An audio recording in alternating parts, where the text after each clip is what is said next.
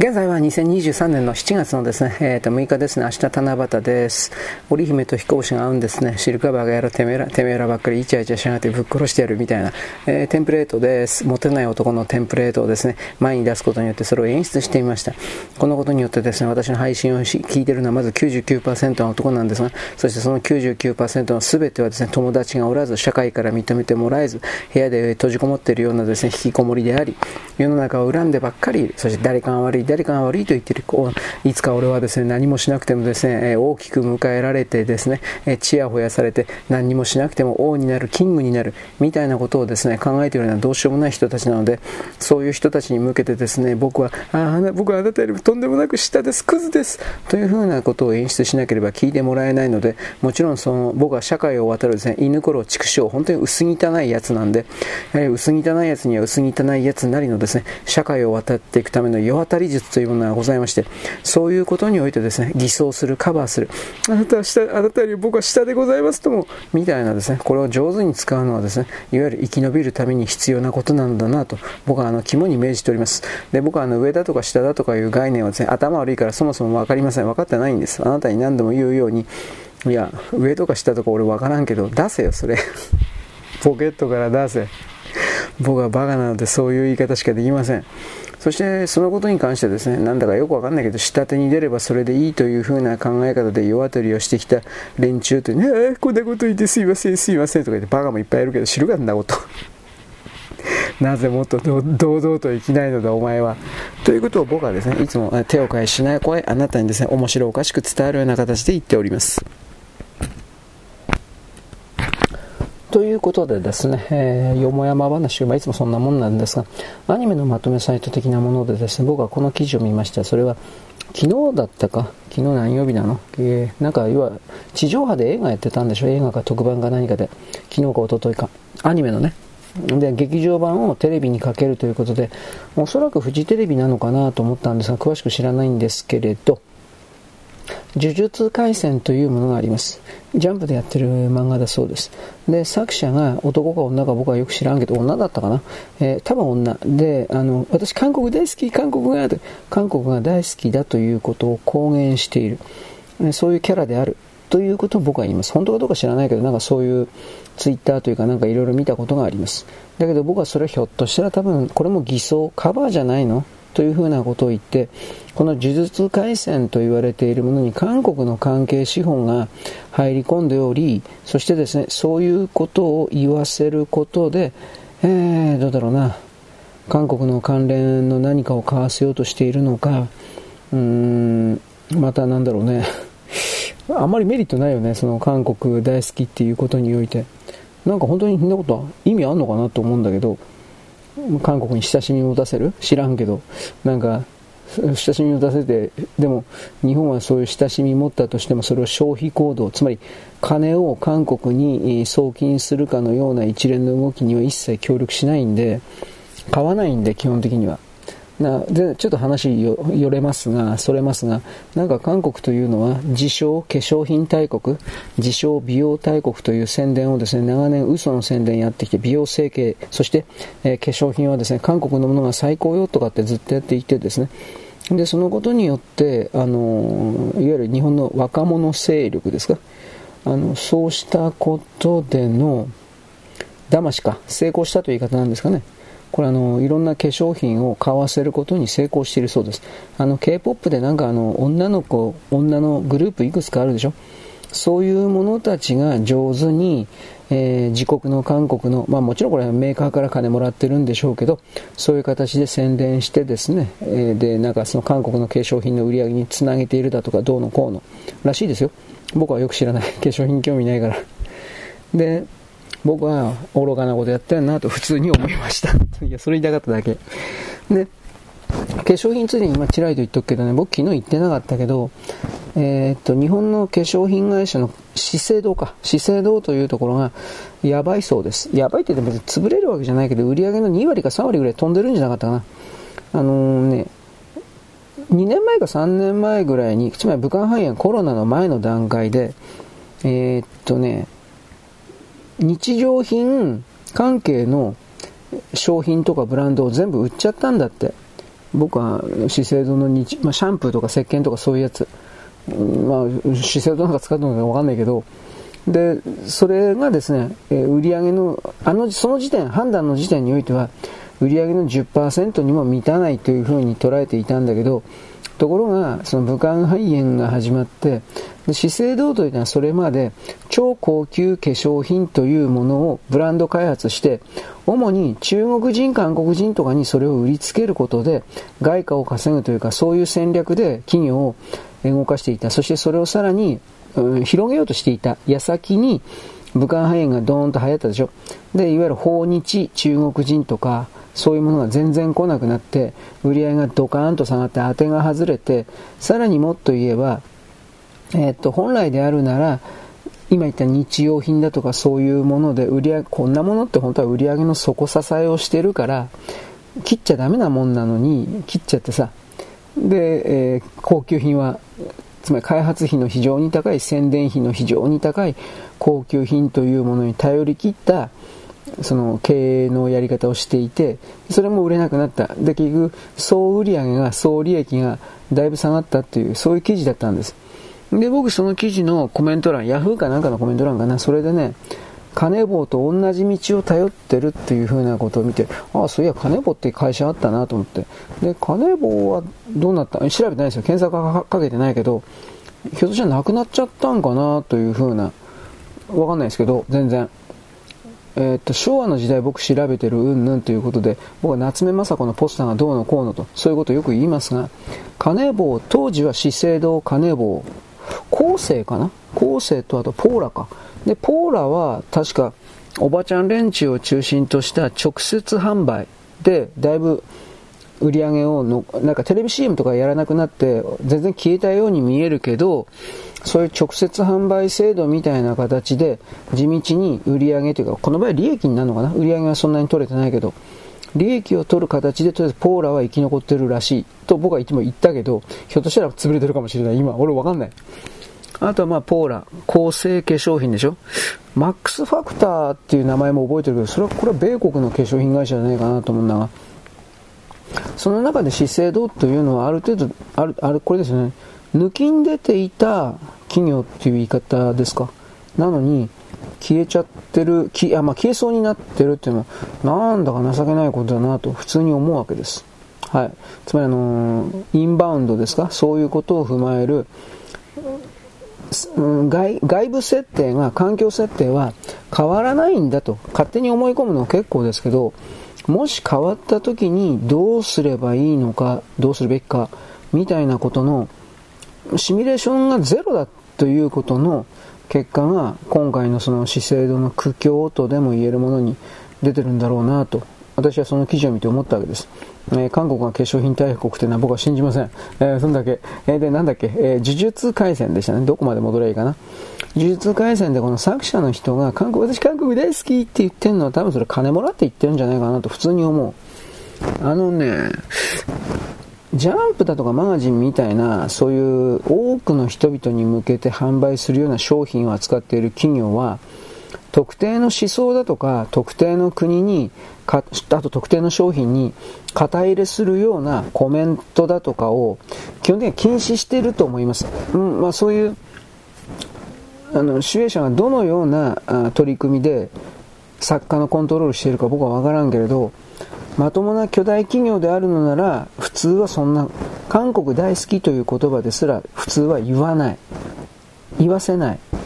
あのー、変な言い方だけど韓国が大嫌いな人で大口の顧客がいるかもしれない。韓国とトラブルを抱えている。しかしジャンプは買ってくれるような大口の顧客がいるかもしれない。そんな奴がいるかどうか俺知らないけど。ただそういう意味においてあの万人に売れるというか万人に対して敵を作らないやり方をこうした企業体は必ずするのでにもかかわらずこの呪術廻戦と言われている作者に関してはなんかずっと韓国が、韓国がとかって言ってるって言うんでしょう。僕は明らかにおかしいというか、強い違和感を感じた、その態度に。それを許している姿勢、姿勢度じゃなかった集英者の姿勢に。だから何らかの、どうだろうな。何らかの作為というかね、あるのかなと。で僕はこの呪術廻戦と言われているものが例えば対戦か呪術対戦かあの、まあ、どういう広告代理店なのか普通に彼は電通なんだろうけど例えば博報堂だとかなんか博報堂の方が韓国が強いっていう話なんだけどでもやっぱ電通だよねとかってどっちかわからんけどね。あんまり興味ないっていうのは最あれなんだけど。でまあそれな置いといて何言いたいかというとねあのつまんねえもんはつまんねえんだよってこと。だからこのどう言えばいいんですかね。この呪術対戦回戦というものが本当に人気あるんだったらそもそもそういう宣伝効果みたいなことをしてもですねする必要はないと思うんですよ。だけどあのー、それをやらなくちゃいけない状況にあるわけでしょ？変な言い方だけど。まあまあ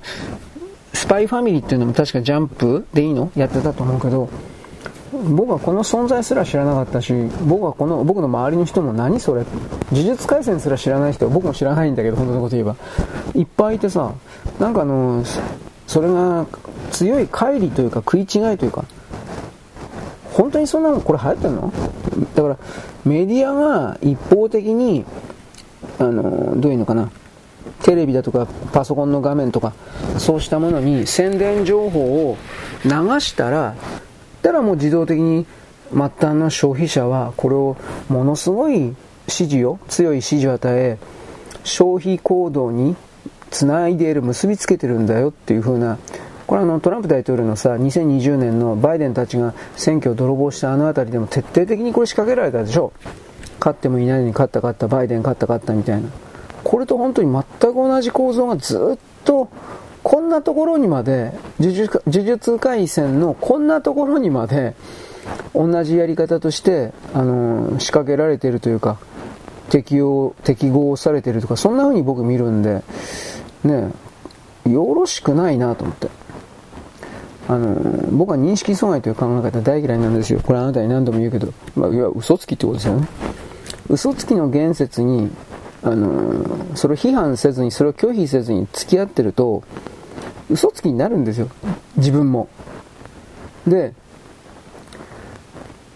そういうことをね当たり前だと思っちゃってるとまあそのどういうんだろうな、まあ、退化する。魂が腐る、まあ、いろんな言葉あるけど必ずおかしなことが始まるというふうに僕はそういうふうに世界を見るんです。んでそういうふうに考えた時にねまあ、ジャンプが、ジャンプだとその多分広告代理店的な何かが、この禁じ手というかさ、どう考えてもやっちゃいけないことに手伸ばしてる。まずそれは言うほどきっと売り上げ取れてないのかなだとか、いろいろ思うんですよ。僕はその物語、その呪術廻戦というものを読んだこともないし、多分これからも読まないんだけど、あのー、そういう金の流れと、その商品を支えているような周辺の人々の思惑と、なんかそういうものばっかりに目が行くんです。でそれは別に僕間違ってると思ってなくてね。まあ人間はそんなもんだし、あのー、僕はあなたに何度も言うけど、利回りの確保でこの世界は回るから、だそこから考えたらですね、ジャンプがどれだけ僕部数が下がったりしてんのか俺分からんけどあと集英社と言われるあのジャンプを発行している部署が全然畑違いのところに投資だとかを始めていてそういう部門のあの業績がいいとか悪いとか僕全然知らないんで多分出版事業だけのわけないんで、ま、映像出版営業事業例えば、まあ、ドラゴンボールならドラゴンボールのアニメ化版権とかに関わるような動きだとか、そんなもんだけがないので、何言いたいかというと、不動産だとか、わけのわかんないもんに投資してんじゃないのっていうこと言ってんだけど、多分やってるでしょ。だから、そういうところで穴とか開けてんのかなと。うん。まあ、そんなこと考えたりするわけです。まあ、関係ないね。で、ついでに今言っときゃね、呪術廻戦でうんぬんって言ったけど、今言っときゃね、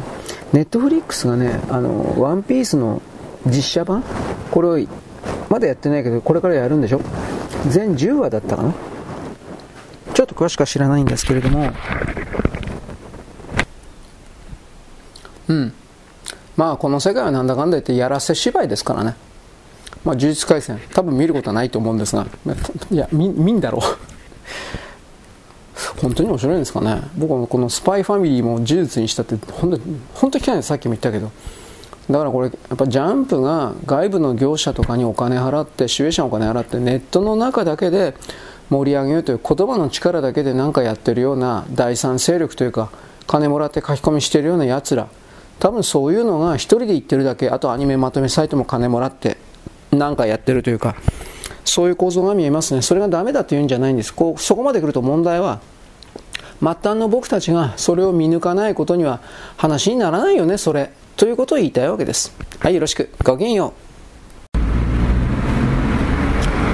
現在は2023年の、えー、7月のですね、6日、6日ですね、6日です。はい、木曜日でございます。明日、七夕ですね、えー、織姫と彦星がですね、天の川ですか、天の川の両端にですね、いてですね、織姫さん、彦星さんとかって言ってたんですね、1年間ね。で、7月7日にですね、会えるんでしょやりまくりやがっててめえらというふうな、それはね、1年間我慢してきたんですから、え、7月7日に会った瞬間にですね、それはもう言葉にできないほどいやらしい、みだらな、激しい、ああ、もうダメだ、興奮して、というぐらいのですね、性行為をするわけです。ね。あのお互い男女に発情期に入ってしまうとですね人間に本当は本来においては発情期はありませんが妄想力というかですね、え、エゴというかですね性欲のエネルギーというかですねそれがぐるぐるとですねものすごい勢いをかけて回転いたしますと。もうこれはもうもうやりまくってやりまくってやりまくって我慢できなくなるわけです。ね。僕は彦星さんの身が心配です。僕は男ですから。そのような状態になった場合女はですねまあもうバキューあのなんだっけダイソンの扇風機 扇風機じゃなかった。ダイソンの掃除機のようにですね。ぐわーうわー怖え女は怖いです。ね、僕は女性ははっきり言って怖いものだと知っておりますのでそのような状態になった女はですね、えー、何をするか分かりません。逃げろ。アンゴルマーの大王から逃げろ。精神世界の人にも何というかですね配慮してみました。まだ何でもいいや。もうどうだって。ということでえー、っとね明日からになるのかな？にえーと、米国時間7月6日なのか日本時間7月6日なのか僕は詳細知らないんですがいわゆる昨日言ってたメタバースメタの、えーと、ツツイッターまがいのスレッズかスレッズ。これに関してあの多分もう多分できてるんでしょうね。多分使った人か何かのあの書き込みというか出てましたツイッターで。使った人がひょっとしたらその仕様を見た人例えばお試しで使った人は分からんけどね。そういうのが出てました。それは何かというとこんなゴミ出すなと。大爆死だと。まあ少なくとも出したばっかりというよりも明らかに慌てて作ったんだなというのがよくわかる仕様であって私何言いたいかというとあのー、インスタグラムってあるでしょう。僕知らないけど。でこの間も言ったけどね。インスタグラム写真やってその写真のところに短いコメント出せるんでしょ？インスタグラムって。その写真の部分だけがない。文字だけのインスタ。本当になんかそんな感じだそうですいやもちろんそれは各ツイートに該当するようなものに画像だとか動画はきっと貼り付けることはできると思うんですが、えー、まあ、とにかくひどいそうです仕様が。まともに検索ができない。検索検索できないって書いてたな。あとはなんかタイムラインがリアルタイムにで出てこない。時系列で出て時系列で出てこない？じゃあどうすんのと思ったけど、うん、まあなんか時間順番に出てこないとかなんかいろいろあってですね。不具合しか今のところ見つかってない。あのー、慌てて出したということだけはよくわかります。6月の30日ぐらいからあのツイッターで閲覧制限やって今7月の6日ですね。でその5日6日でものすごくなんか利用率が下がったみたいなネガティブキャンペーンやってますけどこの閲覧制限みたいなものは今なんかなんちゅうの？戻ってるというか治ってるそうなんですよ。僕は詳しく知らんけど。だから不具合がないんですよ。変な言い方だけどね。だからその状況下であのー、どうだろう。ネガティブキャンペーンやったってしょうがねえんじゃないかなと。個人的にはこれを思うんですけれどなんかね未だにツイッターはダメだ!みたいなことを言ってる人いますね。うんどどうですかね？その辺りは。だからとりあえずこのスレッズと言われているものに関してはもちろんこれはあの改造はしていくとは思いますが最初の頭でドカンというふうに失敗したものに関してはあまあ、言うほど伸びないんじゃないんですか？という言い方はします。ただ、マスコミ関係を含めるいろいろは嘘をついてですね、えー、ツイッターもうダメだ、スレッズだ、みたいなことはやるでしょうね、きっとね。ただそれが、うまくいくかといってもう昔だったら何でもかんでも騙せたと思うんですが、今は似たようなものがいっぱいありますからね、そのスレッズでもゲッターでもパーラーでもいいけどさ。だから、まあ、落ち目になるとね、こんな言い方しちゃダメか知らんけど、落ち目になると、全部ダメになってきますよね。そういうことがなんかあのザッカーバーグさんのですね身にはメタには起きてんじゃないかななんてことを僕は思いますまあいずれにしてもですねこの動きというものはもうちょっとあの様子見をするべきじゃないかなと僕は思っているわけでございます。はい。ということでですねあのあとねフェなんだって？ツイッターか。ツイッターにおいてね、新しいその機能が育、えー、関わったというか、搭載されたそうです。で、そのことで、ななんだったかな、今日か昨日ぐらいか、各メディアにおける、なんか毎日新聞って書いてあったけどね、各メディアにおける記事みたいなものに関して、これをですね、えー、評価する、評論するみたいな、なんか多分そういうことだと思うんだけど、その機能が、あのーミスってたのかな？ちょっとわかんないんですけど、日本のユーザーから、これはちょっとおかしいんじゃないんですか？というふうな、えー、質問、質問ではないか、どう言えばいいのかな？摘か。うん。指摘がありまして、で、そのことにおいてですね、えー、っと、対処したらしいです、すぐ。で、それで、イーロン・マスクさんが、えー、っと対処してくれた人に対してどうもありがとうって日本語で返したとかうんぬんかんぬん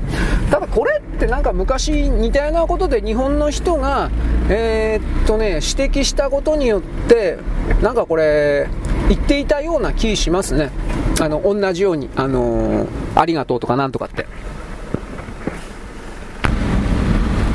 まあというわけなんでですねあのー人間の認識を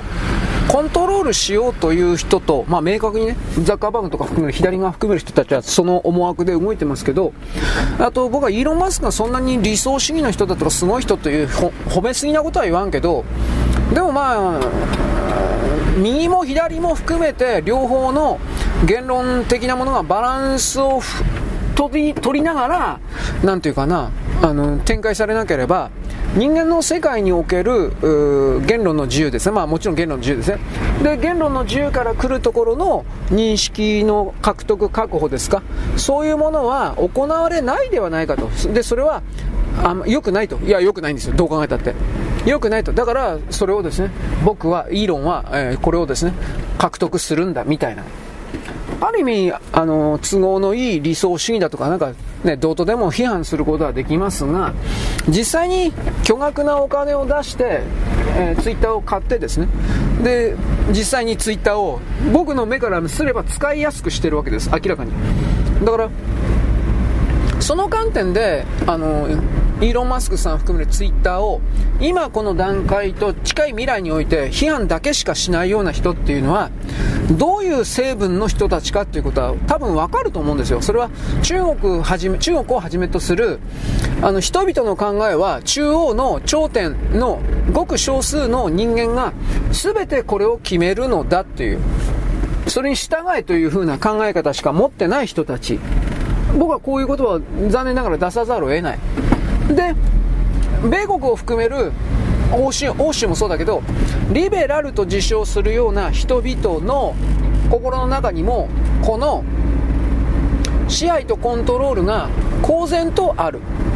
うん。で、それを、なんあの人たちはリベラルとか自由とか言いながら、全然自由じゃない、あの人に対して求めてるのは全然それ自由じゃないですよねってなんでアメリカ人言わんのかなと思って。まあ言ってんのかもしらんけどね、俺アメリカ人の友達いるわけじゃないから。でも、どうなんだろうかな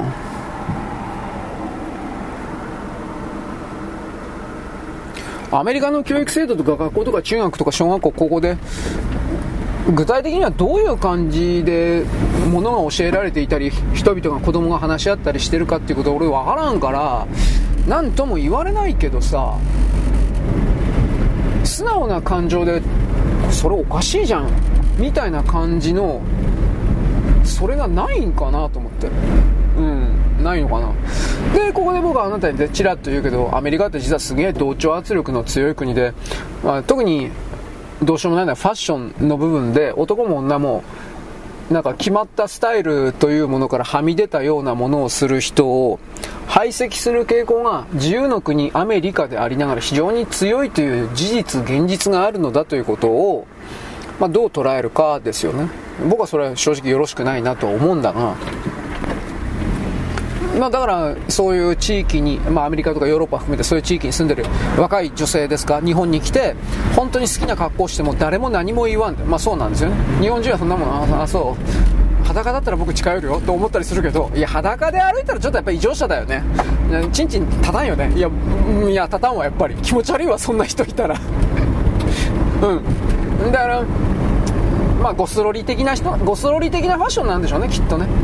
ゴスロリは昔流行ったみたいだけど今は流行ってないだろうと言うけどさゴゴシックロリってあれいいか？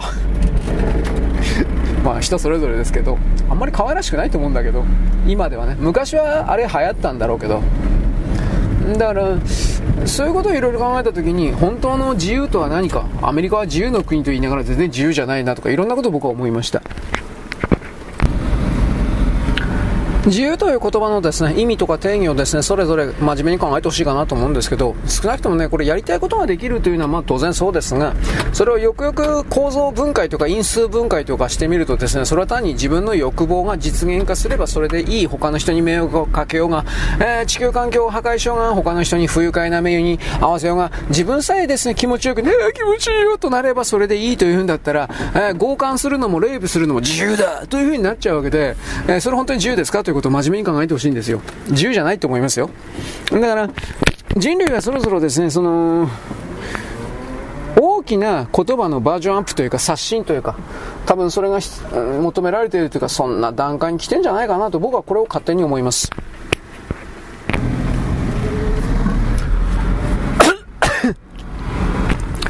はい失礼むせましたうるせえよということでですね、あのー、自由ということに関して、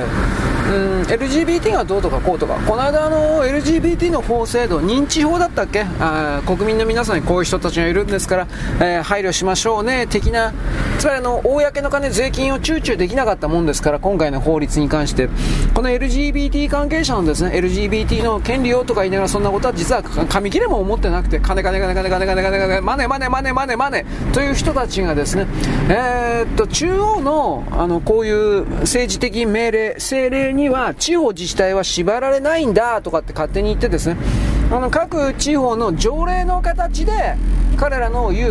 う性の辞任、そして、えー、公の金、チューチューということをですね構築するために各地方に飛んでいる実際の動きが起きているということも、これ言ったかな、まあ言ったと思います。で、昨日ね、石川県のね、その性的辞任がどうのこうのっていう人のですね記事読んだんですが、これがね、だだいぶその根性の汚い人らしい、金金金の人らしいんですが、そもそもこの人はゲイなのかトランスなのか僕は全然知らないいんだけど、うさんくさいよね。いわゆるノーマル。ね、ガンダムシード的ですけどね。えー、ノーマルと、コーディネーター。そうですね、コーディネーター。僕は戦いたくないんだ。うるせえ、戦うだよ、そしたら。というふうなことも思ったりするんですが、この人の、そのメガネかけたあんちゃ名前忘れたけど、地元が石川県なんで、石川県のですね、長谷、え知事に働きかけてるということなんですかね。あの、性の辞任的な条例を作るべきだっていうふうな。つまりあの、男だと辞任していれば、思い込めば、勝手に主張すれば、女に堂々と入れる。チンチンが勃起してても俺は女だと言えばいいんだ。これをですね、実現させようということで、動き始めてる、動いてるという、これの記事を見ました。ハーセ知事はリベラルだと言われているけれども、こんなもの通しちゃいけないと思うけどなと僕は一応言います。石川県の女は正直そんなもん、怖くて風呂入れんだろ、そんなんだったら。と思うけどね。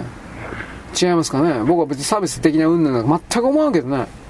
うん、僕はあのトランスの人たちというのは、じゃあトランス専用の風呂作ればいいし、トランス専用の便所作ればいいじゃんっていうふうにしか思わんから、金かかるけどね。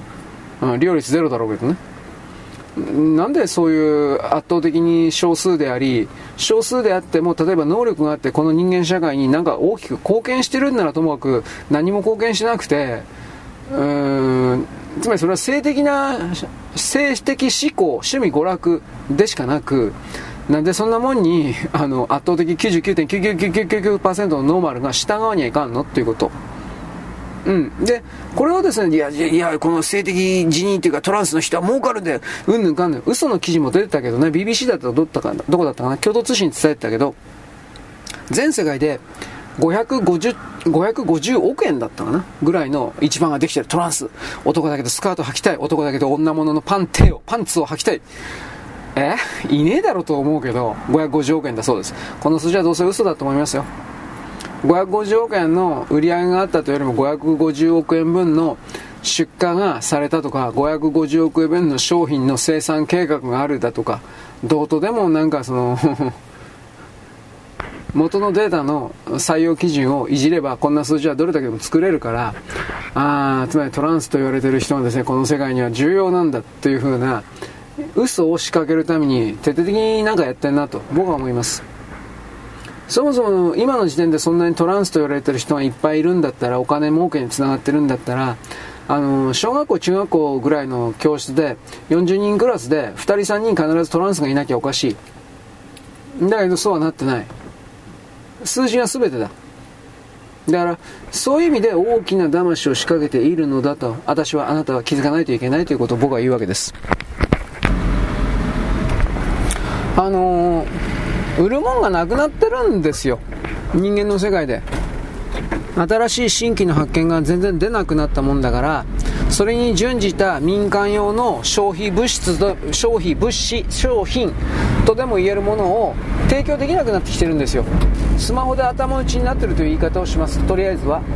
まあ、若干のバージョンアップ違いでなんか少しずつ出るとは思うけど大きく単価を取れるようなつまり利益を取れるような革新的な商品が作り出せてないのが今の現状人類の文明レベルのなんていうか限界というかなんかそんな風なことを僕は思います。だから売るもんねえから麻薬 OK よだとかもうめっちゃくちゃな状態になってるでしょ。あの各全ての国ではないけどアメリカなんかでも大麻ですか？マリファーナこれ OK よとか言って合法になっちゃったでしょ？それは売るもんがないからですよ早い話が。で利益を取れないということで e ゲームもねそうでしょ。で今もう e ゲーム全滅してますよね。新しいビジネスになるんだとかって思ってたら全然そうじゃなかったっていう。だからトランスって言われるこれにしたってうん商売になるかなこんなもん。ただの女装男の体に女の心。ただの女装女装が趣味の変態だぜ。俺に言わせれば。うん。どれだけ金につながるの？はっきり言うけど。人類の利益をですね獲得する利回りの回転歯車。この装置における何というかな協力というか全然してねえと思うよ。僕はこんないっつも金に換算するからさ。うん。だから嫌われるんだけど。だけどそういう意味においてもトランスがとか権利がとかっていう人はじゃああなたたちを生かすことにって一体どんなメリットがあるか言ってくれよ。言えないんですよあの人たちは。権利が権利が。差別が差別が従え従え少数者保護保護。くれってしか言ってないんですよ。どんなこどんなこと言っても。この当たり前の見方捉え方をあの複雑なく言わないから教えないからみんなで当たり前のものとして共有しないから。だからこれの少数者と自称する奪い取る奴らにいっつも騙されるんですよ。僕はそれは絶対良くないと思ってる立場の人なんで。あじゃあどうするんですか？僕はだからあなたいつも言っちゃうんですか金だよ。金に直せよ。というふうに言うわけですでこれを言うとですねじゃああなたは命だって金に変えれるとそんなことできると思うできるんですよ。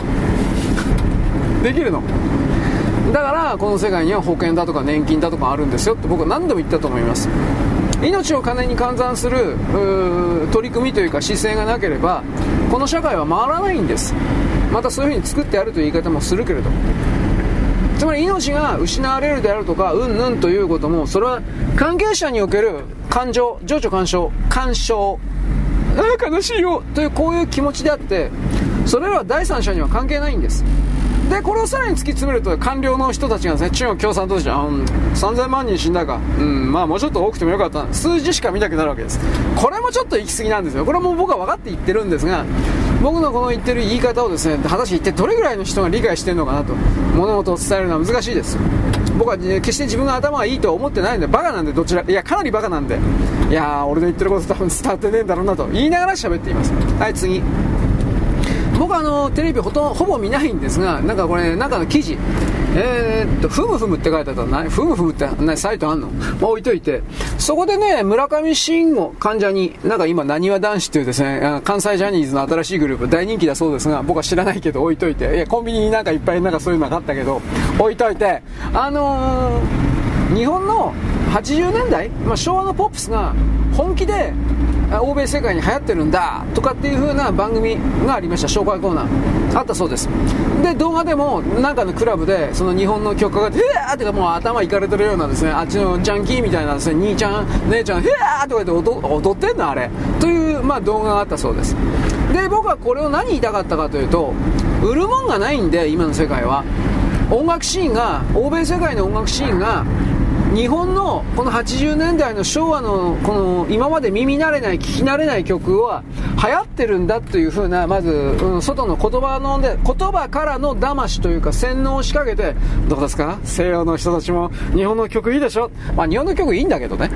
そういうふうに騙してお金儲けにつなげてるんだろうなと僕は思うわけです。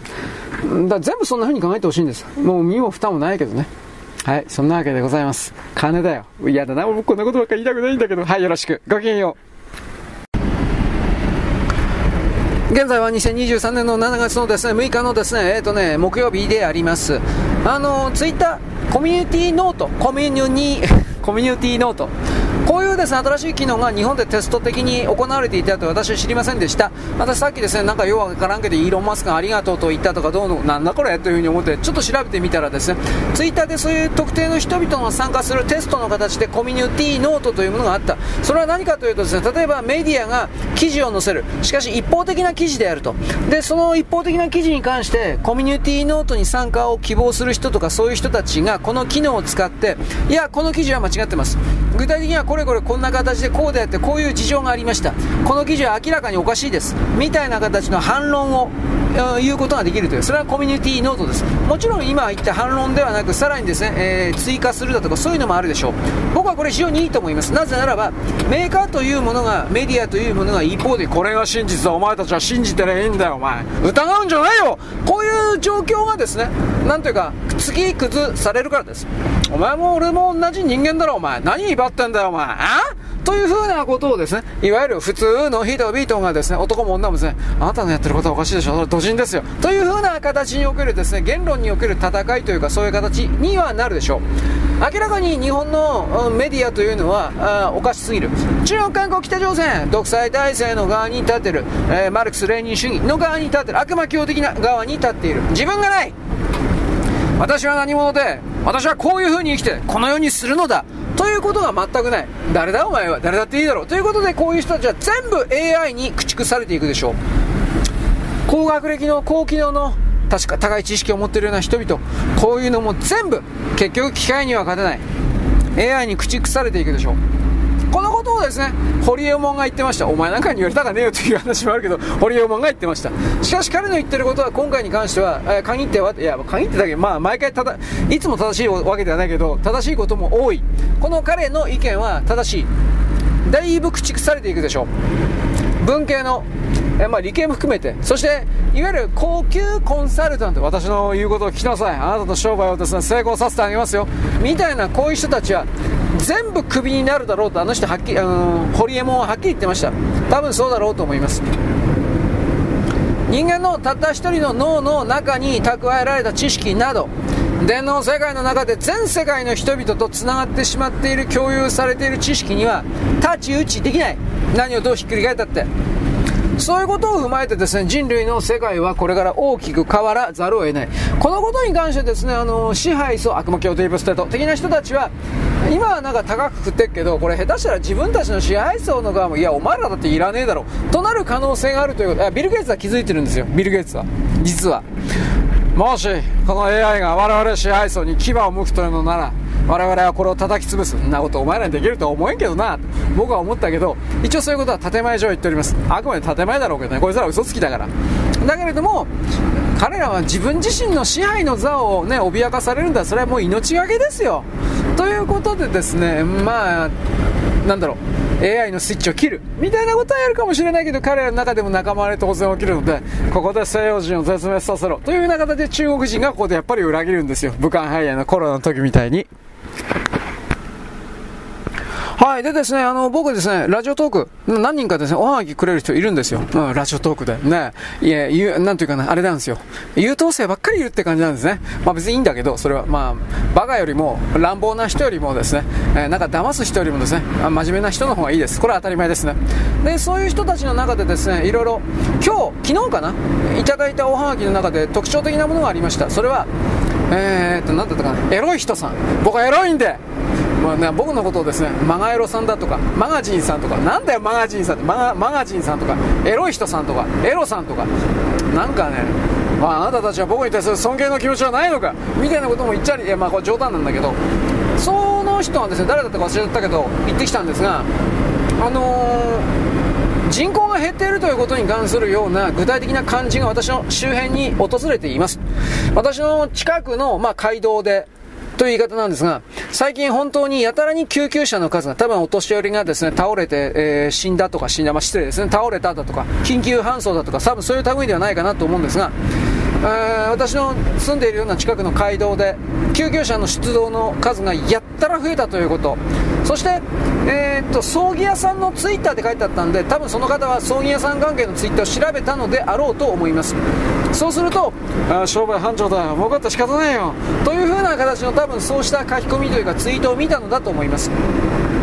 忙しくて仕方ないよ。もういちいち何燃やしてると思うんだ。こんなの。冗談抜きで。あなたはですね総裁会館のですね株価とかそういうのを見てみればいい。ものすごく上がってるはずだ。まあ、ものすごくはちょっと大げさだけど。でそういうことを含めてですねエロい人さんの言ってることはどうも本当みたいなんで私はビビってます。いやビビってますとは言ったかったけど。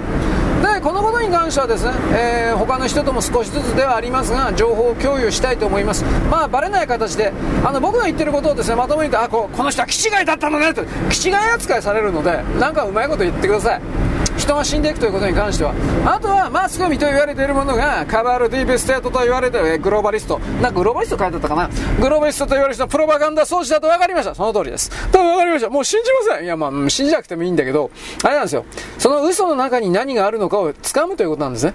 昔のソ連人がよくやっていたやり方です。ソ連人はですね、プラウダ、コムソモール、プラウダ、コムソカ、なんだかスカ、スカヤ、忘れちゃったけど、ロシアの声、そして、えー、プラウダ、これに関してはですね、嘘しか書いてないことを知ってるんです。つまり、記事に書かれていないことは何だったのか、つまりそれが真実だという感じで新聞を見てました。ややこしいですね、めんどくさいですね。でも今の日本のその提供されている記事、新聞記事文章というのは全部その構造にあります。書かれていないところに大体真実が真実が隠されているそれを探し出していただきたいというこういう言い方をします人間というのはですね僕も含めて愚かなので、あのー、なんだろうね、周りで少しずつ変わっていくという流れになっても気づかないんですよ。で今、どんどんと人が死んでるんなんということを前もって入れておけばそういう人たちの中に新聞撮ってる人がいたら新聞のお悔やみ欄をですね、まあ、まあノートに記録すれば本当はいいけどそこまでやる人はどうせいないだろうけれども毎日それをチェックするだけでやたら印刷というかその人の死んでる数が増えてるなということに気づくはずなんですよ。ところがそれをですね、え、やってないんですよね、そんなことあるわけないっていう、あるんですよ。でこのことにおける原因でやっぱり一番の原因はやっぱワクチンなんですよ。どう見たって。だけれどもそれ以外にもまあ多分ね不節制であるとかねいろいろあるけどね食べ物が僕はこれからその食べ物この間のコオロギの話じゃないけれどもなんか変なものをですね知らん間に無許可で入れられるんじゃないかなという本当に危惧しています。つまりですねあのー、なんだろう。加工食品一切食えなくなっちゃうんですよ。自分のところで畑とかはポット野菜ですかプランター野菜という形で作る。それも結構だけどそれもどこまでできるか分かんないっていうかね。遺伝子組み換えのない。でその組み換えられた遺伝子のゲノムの中に人間の遺伝子をですね書き換えちゃうというか悪いことをするようなものを埋め込まれていたらもうお手上げですよ。何にも食べられなくなっちゃうから。まさかそこまでは今言ってないと思うけどそういうことがあり得る世界の流れに入ってるということはまあちょっと警戒気づいて、まあ、まだなってないと思うけどそこまで。で。も警戒してほしいというこれは僕は何度もいいんです。これからもね。はいよろしく。ごきげん。よ現在は2023年のですね7月の7日のえー、っと金曜日かな。金曜日です。七夕です。えー、っと今日の夜が正確七夕？僕はよくわかんないですけど、え、どうなんですかね？昨日の7月の6日で12時回って、え7日だからそれっちが七夕なんですかね？僕この辺のやつは夜にイベントというか夜になんかあのー、歳時期的ななんか催し物的な何かある時に12時を回ってのなのか翌月のね12時前なのかちょっといまいち今分かってないんですよ。ほら新月だとかさえー、冬至だとかさいろいろ言ってるけどえー、っと例えば21日だったら20日の11時59分夜。で12時00分外真っ暗でしょ。でこの外真っ暗のえー、っと0時01分以降をその何ていうかな該当する日付というのかそれともあのー、なんだろうその日から数時間経ってお日さん出てでお日様が出てそうですね。7時か8時ぐらいか分かんない。7時ぐらいにお日さん沈んでで、まあ、8時から12時ぐらいまでの4時間ですか？暗いですよね。夜ですよね。そういう状態を夜におけるイベントとみなすのかどっちなんだろうね。僕検索とかかけてないので知らないんですけど普通の常識だったら天の川というか7月の1日は今日になるんじゃないかなと思うんですがひょっとしたら正確には昨日の7月の6日の、えー、11時59分1分超えて12時0時0分以降の朝方までなのかもしれません。ね。えー、まあいいやいやらしいこと言おうとしたからやめときます。いやちょっと言ったからね。天の川でね。1年間お互いこう向かい合ってたわけでしょ。うえーとか言って。いや耐えられんけど逆に俺は耐えられんけどな。まあまあいいです。でまああくまでね例え話ですからナラティブですから、えー、物語か。えー、っと織姫と彦星を表す星の名前なんて言うんだったかな。アルタイルとベガじゃねえと思うんだけど何だったかな。うんいやアルタイルとベガでよかったな。はい。まあ僕はあの星見てるつもりなんですけど星座の特徴的な星もですねなんかかなりいい加減に覚えてるので。最近だから東の方に見えるあの明るい星はあれやっぱ木星なのかな。これも調べておきます。あれだいぶ明るいからね多分木星じゃないかなと思うんだけど。はい。まあ今年はですねあのー、なんだっけ。惑星直列か。ではないのでおそらくは。木星あれ土星まあいいですね。あなたどうせ空見ないから俺はこんなこと言ったんで多分何もねえー、というか該当するものは分かんねえだろう思うけど。というわけでですねあなたの街にですねツバメがそろそろこう巣立ちしてですね巣から出たのはいいんだけどあの数増えてですねえー、でアスファルトとか地面の上にですねああダリーとかってですねうんこ座りしてるツバメがいっぱいいるっていうのは本当に邪魔なんだけどなんとかなんないかな個人的に思います。ね電線電柱にいっぱい止まってるのも見たことあると思いますがそれもね数多くなるとねアスファルトに直接ねいや本当に直接でーっとこいるんですよ。何やってんだあんた、まあ、鳥だからね。何やってると言ったらしょうがないんですけど。うん。でもうそろそろ河原に行くんじゃないかな。あ今もう河原に行ってっかな。あ河原行くと大体どこの河原も、えー、っと土手と堤防とかあの辺のところにいっぱい木生えてるでしょ？木。ああいうところを仮のねぐらにして今7月の7日だから、まあ、8月のお盆ぐらいで大体次々とまた飛び立っていくんですよ。フィリピンとか。まあ大体は台湾だっていう話なんですけど沖縄で冬越すやつもいるのかな？僕はこれはちょっとよくわからない。沖縄行って台湾行ってすごいやつが、えー、インド本当かなと思うとインドネシアとかマレーシアとかああんなとこ行くっつうんですよでまた日本に帰ってくるといやちょっと俺それ嘘だろうと思うんだけどまあ、この辺も、興味のある人はしておいてください。あの、だからね、ツバメも去るたるもんでね、最たるもんというか、定期航路とかあるでしょ？タンカーとかなんかようわからんけど、そういうのに合わせて移動してるんじゃないかという研究があるんだって。あのー、どういうんでしょうか。日本方向から中東に向けていくようなタンカーってあるでしょまあタンカー以外にも。そしたら、まあマラカ海峡とかああいうところに向かっていくわけですけど、それはツバメの向かう方向と大体は大筋で方向一緒でしょう。あくまで大筋だけど。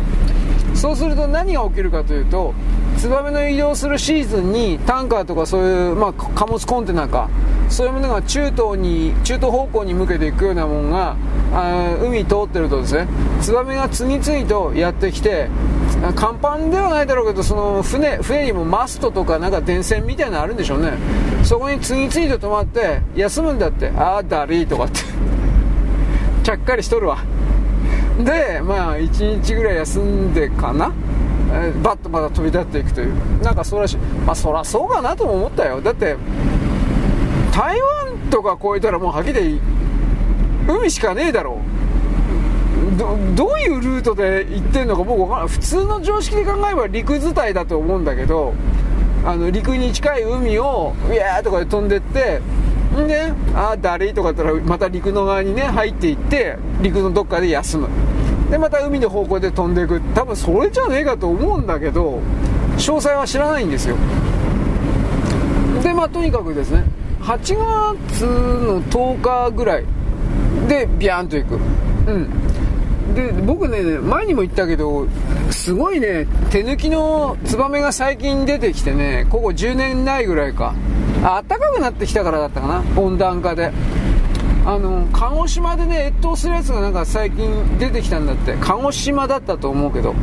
だから本州での越冬事例というのは今までほとんどなかったんだけど鹿児島でね鹿児島のどっかに温泉街みたいななんかあるんだって、まあ、鹿児島のどっかに温泉あるんだろうけど。でその温泉でえー、っとね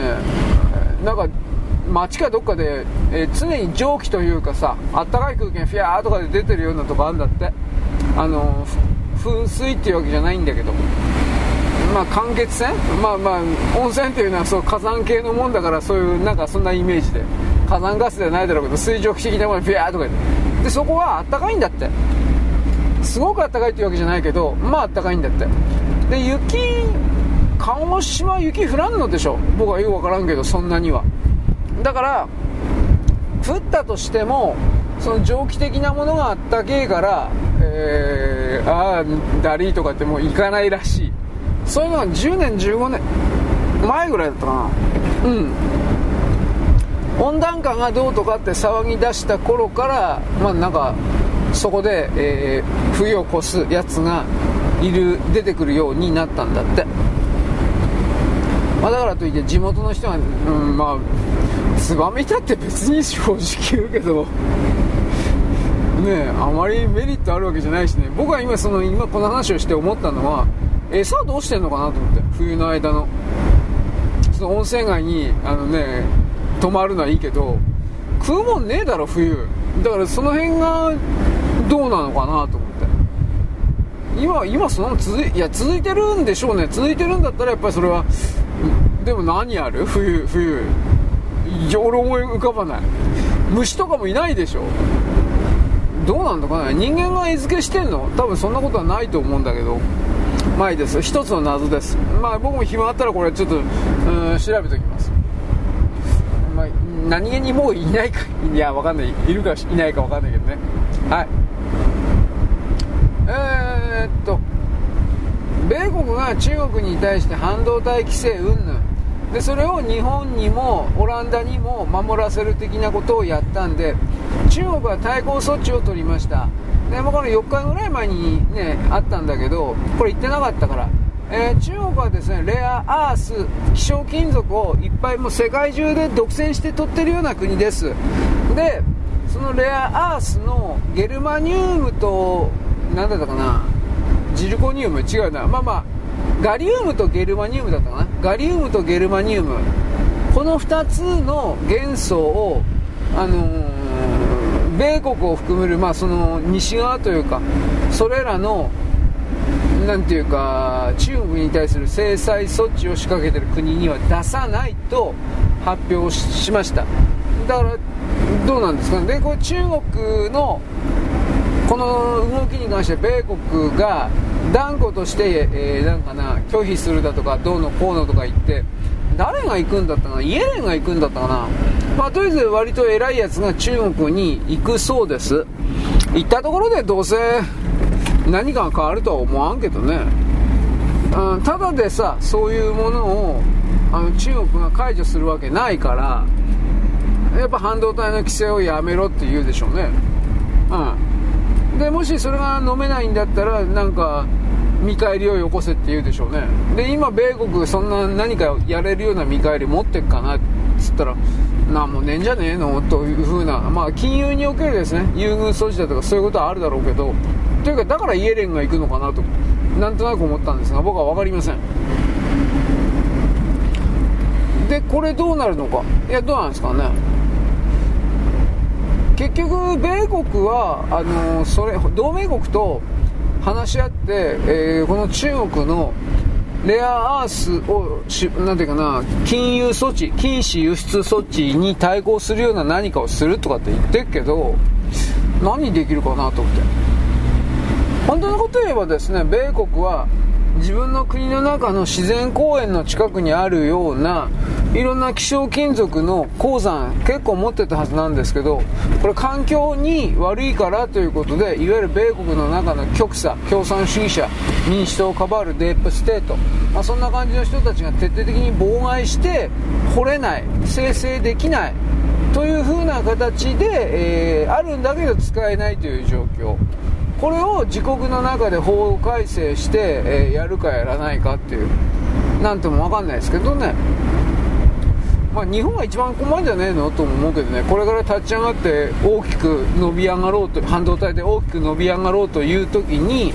えー、中国がこういう風なさ原料原材料からバツンとやっちゃったら日本はこのパワー半導体だとかそういういわゆる昔のレガシー半導体というもので今息をついてるわけで最先端でなくても。でこれこれすらもあの製造できなくなる可能性が、えー、これらの原材料をさ止められたら出てくるわけで。要はウェハース作れないんでしょう。僕はちょっとその辺ようわからんけど。半導体の回路を焼き付けるあの薄い丸い円盤みたいなやつ。だから、それは日本も困るよね。だこの辺りど、でもそれ、中国も徹底的に困るはずなんだけどね。これはどう、どうなるんだろうか。うん。でも、それでもね、多分、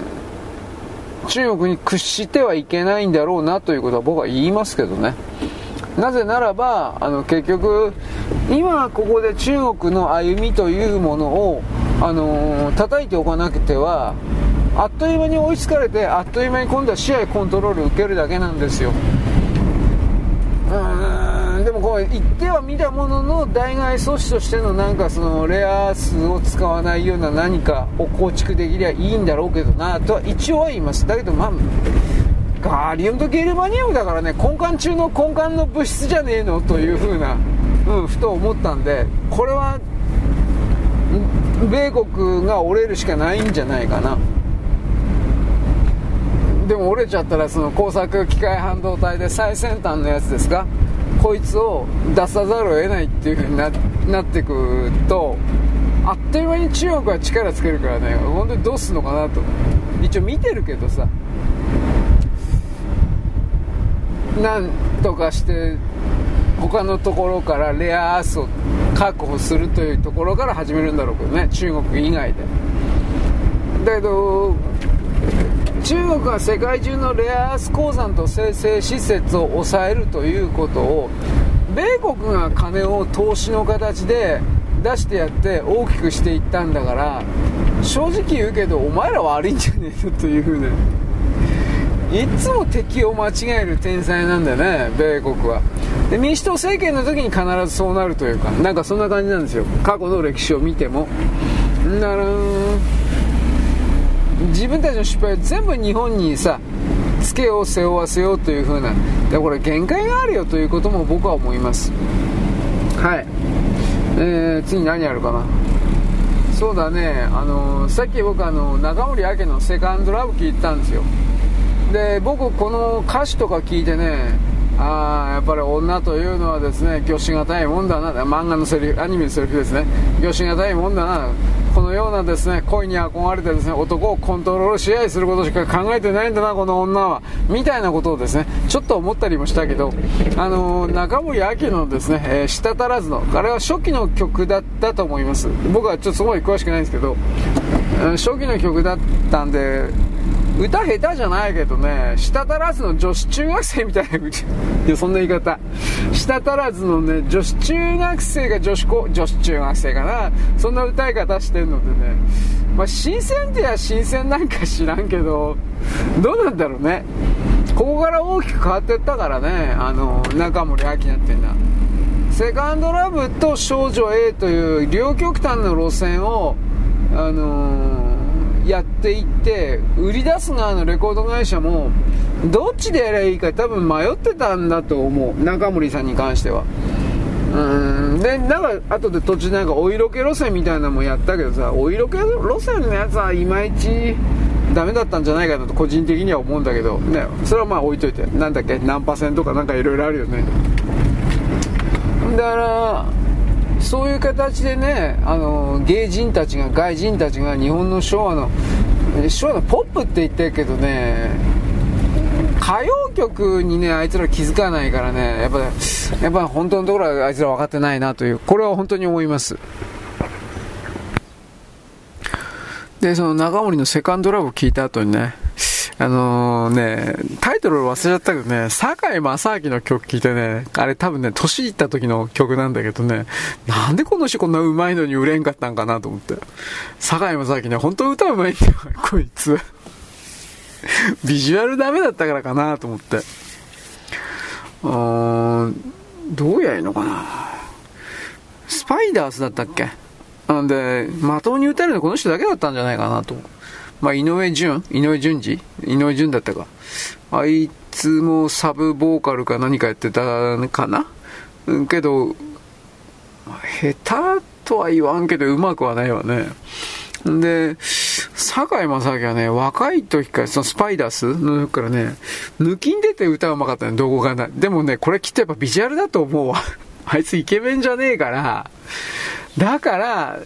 やっぱりそんなに売れ、うん、若い女にキャーキャー言われなかったんだろうね。ねえ、沢田研二とかね、もの、な、沢田研二下手とは言わんけど、うん、正明と沢田研二比べたらね、多分堺の方がうまいんだと思う。問題発言ですかね。あの、僕はビジュアルで見ないで声で、声と表現力で聞いてる。まあ、堺も、あの、沢田研二もうまいけどね。でも、彼をプロデュースしていったのは、ほとんどあの、悪友さんと、えーと、誰だったかな。なんかまあまあ、その系統ラインで。で、もう、坂井正明はそんな深く聞いてなかったから、どういう作詞作曲家の人たちが彼を売り出していったのかっていうことまで深く考察してないんだけど、単純に歌うめえんだわ。だ昭和のね、歌手ってそんな人多いんですよ、本当に。あ、ビジュアルで損していただとか、プロデュースというか売り出しで損していて、なんか素材として歌手を全然活かしきれてないまま消えていったっていう人がかなりいてね、酒井はそっちだって、それだと思う。また本人もそこが悪いから、あの人ね、本当に悪い人らしいわ。俺、本当かなと思ったけど。あの、鍋プロでいいのかな？渡辺プロかな？鍋プロで、田辺エージェンシーだったか鍋プロのどっちかなんだけど、田辺エージェンシーか、どっちだったかな？まあね、ほっといたらね、山口組の組になったって。ちょっと待って。それぐらい悪い人だったんだって。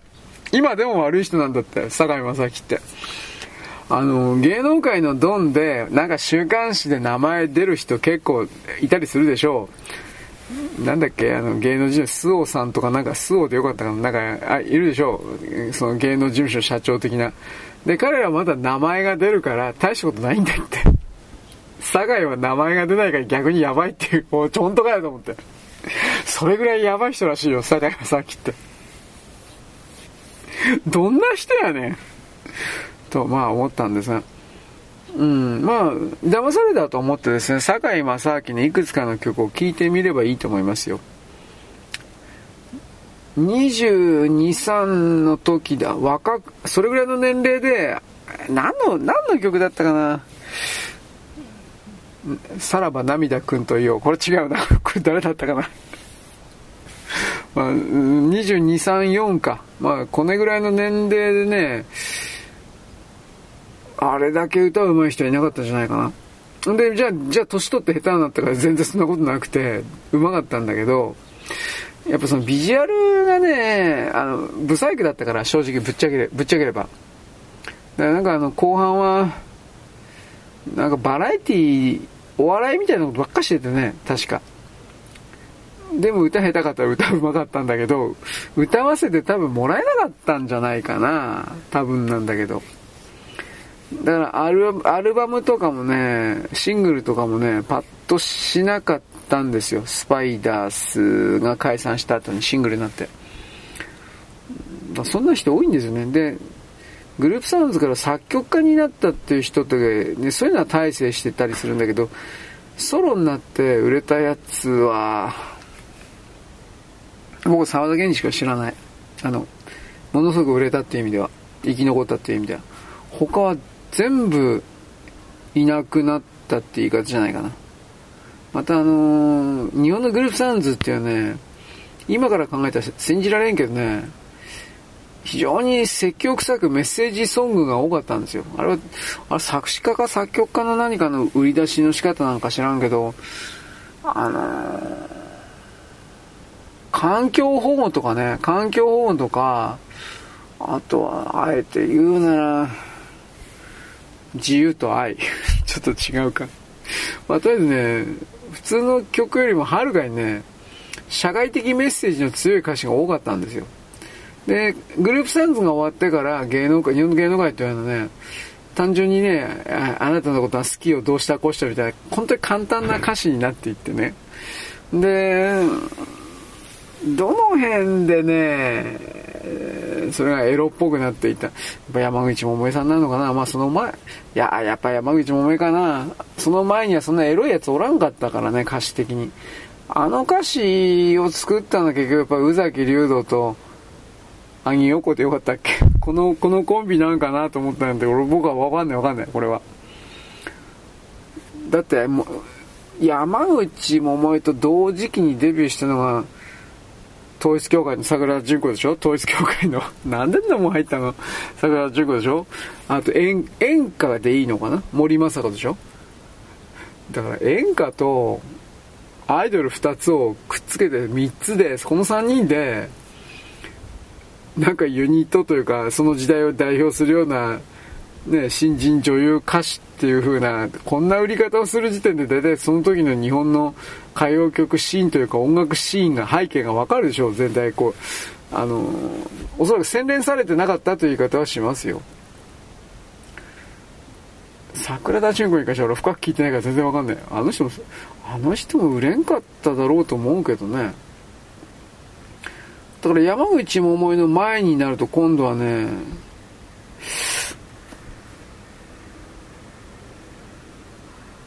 小柳ルミ子のとかあの辺なんの？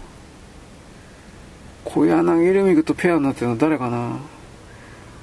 小柳ルミ子とね、天地真理かな？天地真理と小柳ルミ子とね、あと一人誰いるんかな？大体3人で売り出してたんですよ。天地真理、小柳ルミ子、南沙織でいいのかな？わかんない。南沙織はきっと南沙織と浅田美代子と、もう一人、これもわかんない。だ、誰かいるのかな 俺結構調べたんだよ、この辺。もう年代別になんか年表にしとけばよかったよ。天地真理と小柳ルミと多分南沙織じゃないかなと思うんだけど、どどうですかね。で、そっからだいぶ後で、浅田美代子と、うんあと二人誰かいるかな浅田美代いなかったかなえーっと、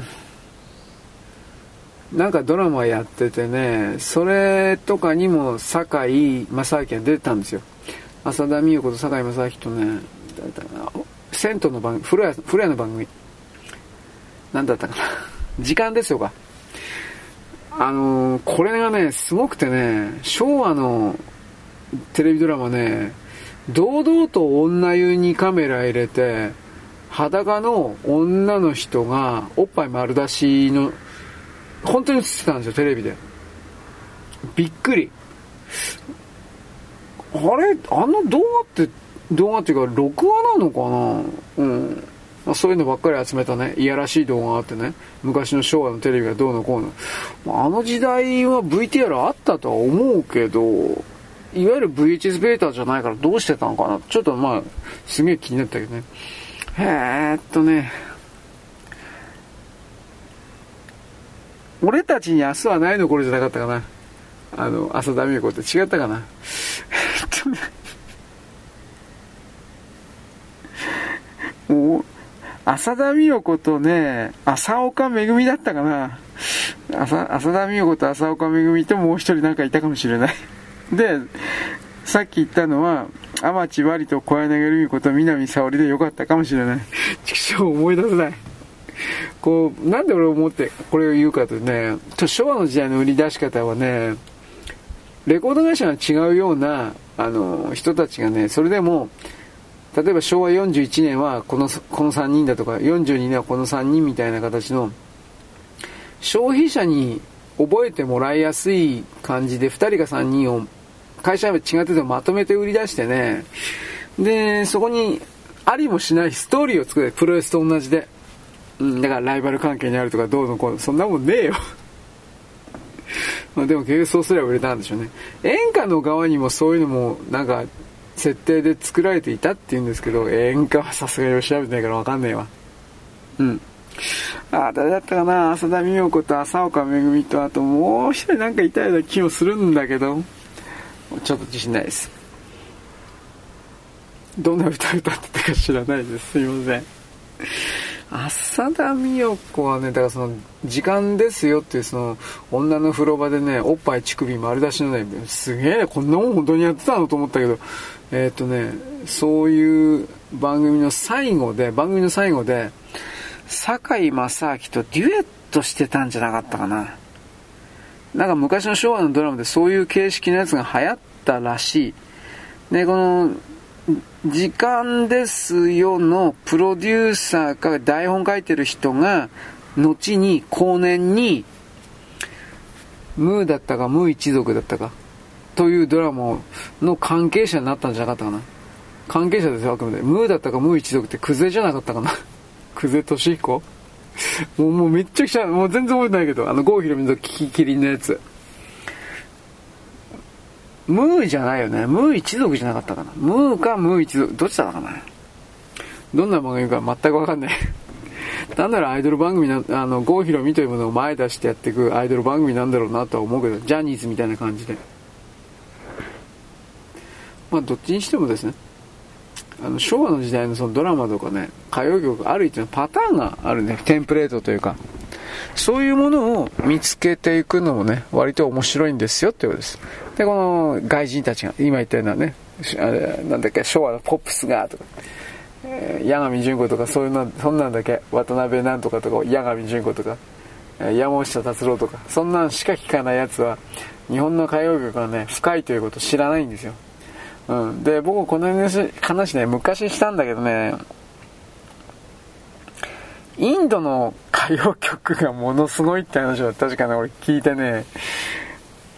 ドーナツ版、LP、あドーナツ版のシングルのね、レコードがもう気違いみたいに持ってるやつがいて、なんか、この時代のインドの歌謡曲は人類の宝庫、私服、宝なんかそういう形でハマってるっていう人がいるんですよ。まあ僕の知り合いじゃないんですけど、なんかマニアのなんかそういうので、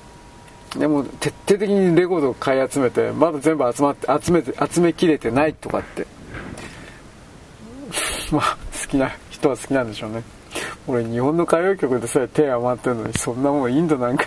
めっちゃくちゃだろうと思うけど。まあいいです。ということなので今日のオチどうしようかな。まあ堺正明歌う名誉でいいかな。何やってんだろう、あの人。うん、多分なんか悪いことしてるんだろうなと思うけど。はい、そんなわけです。よろしく。ごきげんよう。